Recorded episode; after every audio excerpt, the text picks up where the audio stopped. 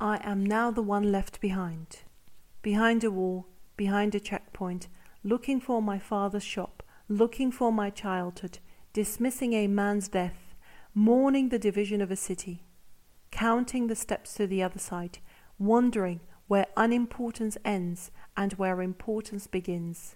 Writes Nora Nadjarian candidly in her story called Ledra Street, which is the first story of her collection called Ledra Street that I will be reviewing in my podcast today. So, welcome to the second episode of Meltem's Culture Club, my dear listeners. This is a special episode for me as it is dedicated to celebrating the reopening of borders in Cyprus after 463 days. For those of you who are not familiar with Cypriot history, here comes some brief information. After the division of Cyprus in 1974, the border crossings were made available again in April 2003. However, in March 2020, the barricades were closed again due to the COVID 19 crisis and other hot political developments. So, after 463, yes, after 463 days, border crossings were permitted again on 4th of June 2021. It is incredible to believe how such could happen at such a small piece of land. As a Cypriot who lives abroad, I could not celebrate this belated but great event at my home country, and I cannot think of a better way than celebrating it with literature. Overall, this episode is devoted to peace in Cyprus, hoping that one day Cyprus will actually become a completely borderless island.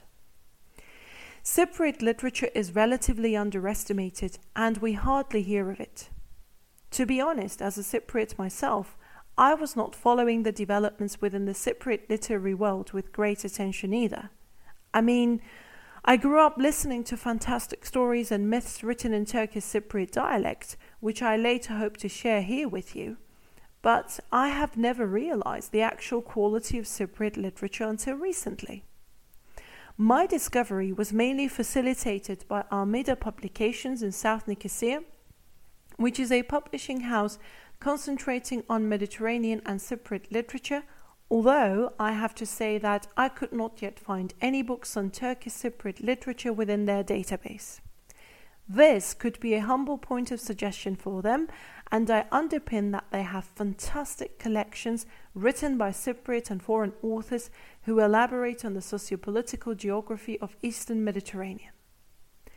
In addition, I am aware of the fact that Işık Kitabevi ve Yayınları which could be translated as Işık Bookstore and Publications in North Nicosia, also focuses on Cypriot and Mediterranean literatures. For instance, I know that they constantly support the publication of books in Turkish Cypriot dialect. It is a shame I could not visit any of the bookstores yet, but I will certainly visit them both once I could travel to Cyprus again. And I also suggest the mass hotspots for some book lovers who are planning to visit Nicosia soon. You can find the links of both bookshops in the description of the current episode in Spreaker and on our Twitter page. While searching for books in the database of Armida Books, a book has taken my special attention. Firstly, it took my attention because it was in discount and costed only 5 euros.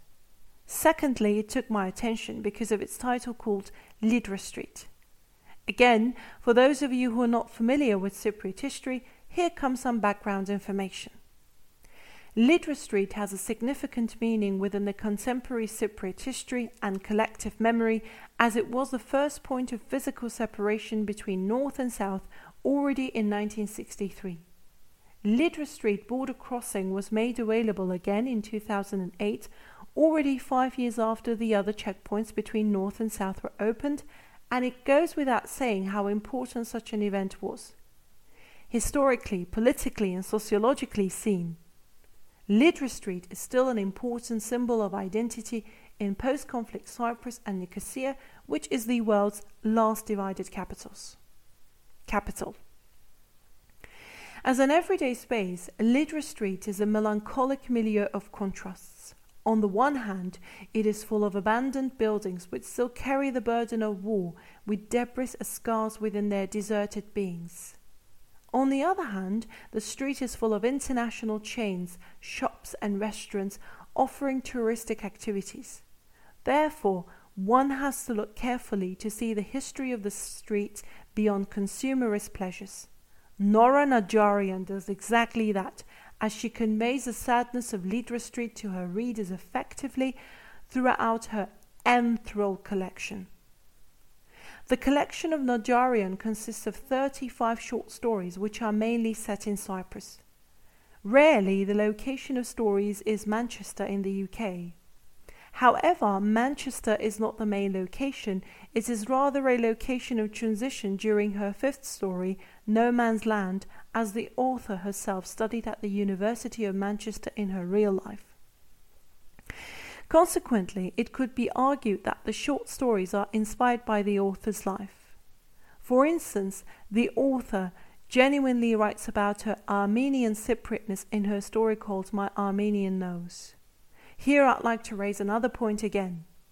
Armenian Cypriots are indigenous people of Cyprus as well as Greek, Turkish, Maronite, and Latin Cypriots.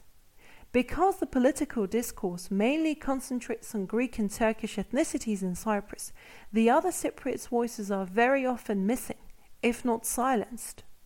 In a certain way, Nadjarian brings the Armenian voice back through her writing.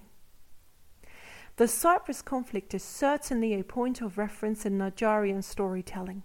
Throughout her stories, she writes poetically about the political anomaly in Cyprus and how it impacts her emotions, experiences, and life overall. What makes this collection so captivating is the extent to which Nadjarian wittingly redefines the detachment of Cyprus as a personal matter. Her stories serve to express eloquently the tragedy, melancholia, and nostalgia of many Cypriots as people living in a divided country. The relationships in her stories are fragmented like the country, as she writes in her fifth story, No Man's Land, as follows.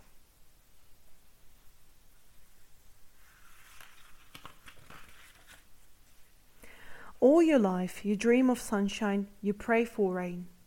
And suddenly, somebody pulls the carpet from under your feet and you have no idea where you are. Somebody cancels all the seasons and you don't know where you stand. You don't know how you will cope. Somebody pulls down the house you were born in, the house you grew up in, the house you were in love with.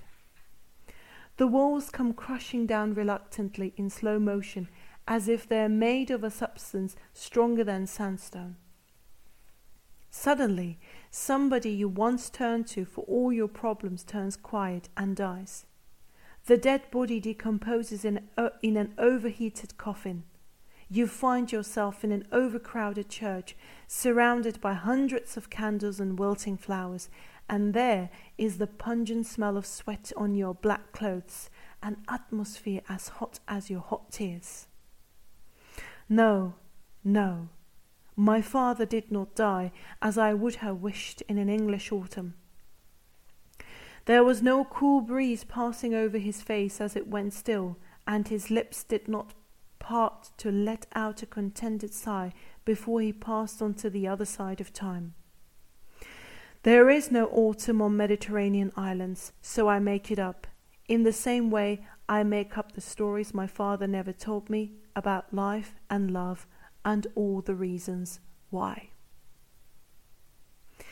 Nadjarian instrumentalizes literature to demonstrate how division in Cyprus is not merely a physical matter but also a mental matter, which I find most compelling to read. Indeed, the borders are not only tangible, but they are also located in the minds of people who inhabit in Cyprus. People in North and South have been learning to consider each other as antagonists through different channels throughout years.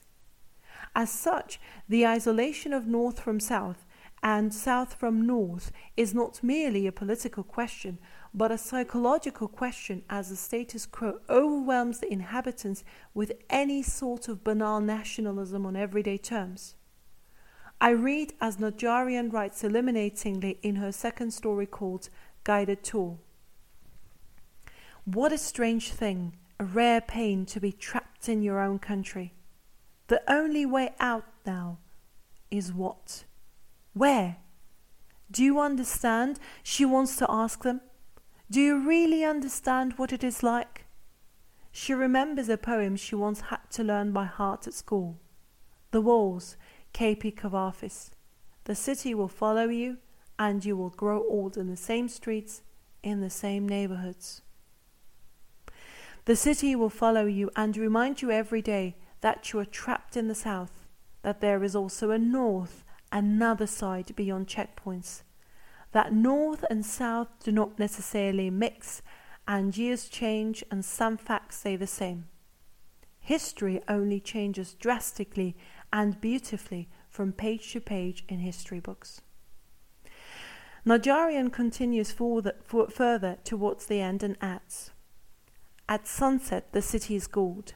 The light is still strong and for the tourists exotic. The dark outlines of the houses, high rise buildings, churches, palm trees, and mosques all merge as in a shadow theatre. A stage set under the sun, the city is one, but. What a strange way to live, says one tourist to the other. Half a city. The sweetness of the coming evening is heart-rending. It pours at the light, the, do- the gold darkens. And in the sky is silence. Half dark, half light, half city. Yes, Nadjarian writes that the city is half, and actually the country is demarcated, families are separated, and lovers are far from happily ever after in her stories. Yet all this desolation is written honestly and engagingly, shedding a light on contemporary Cypriot society and psyche.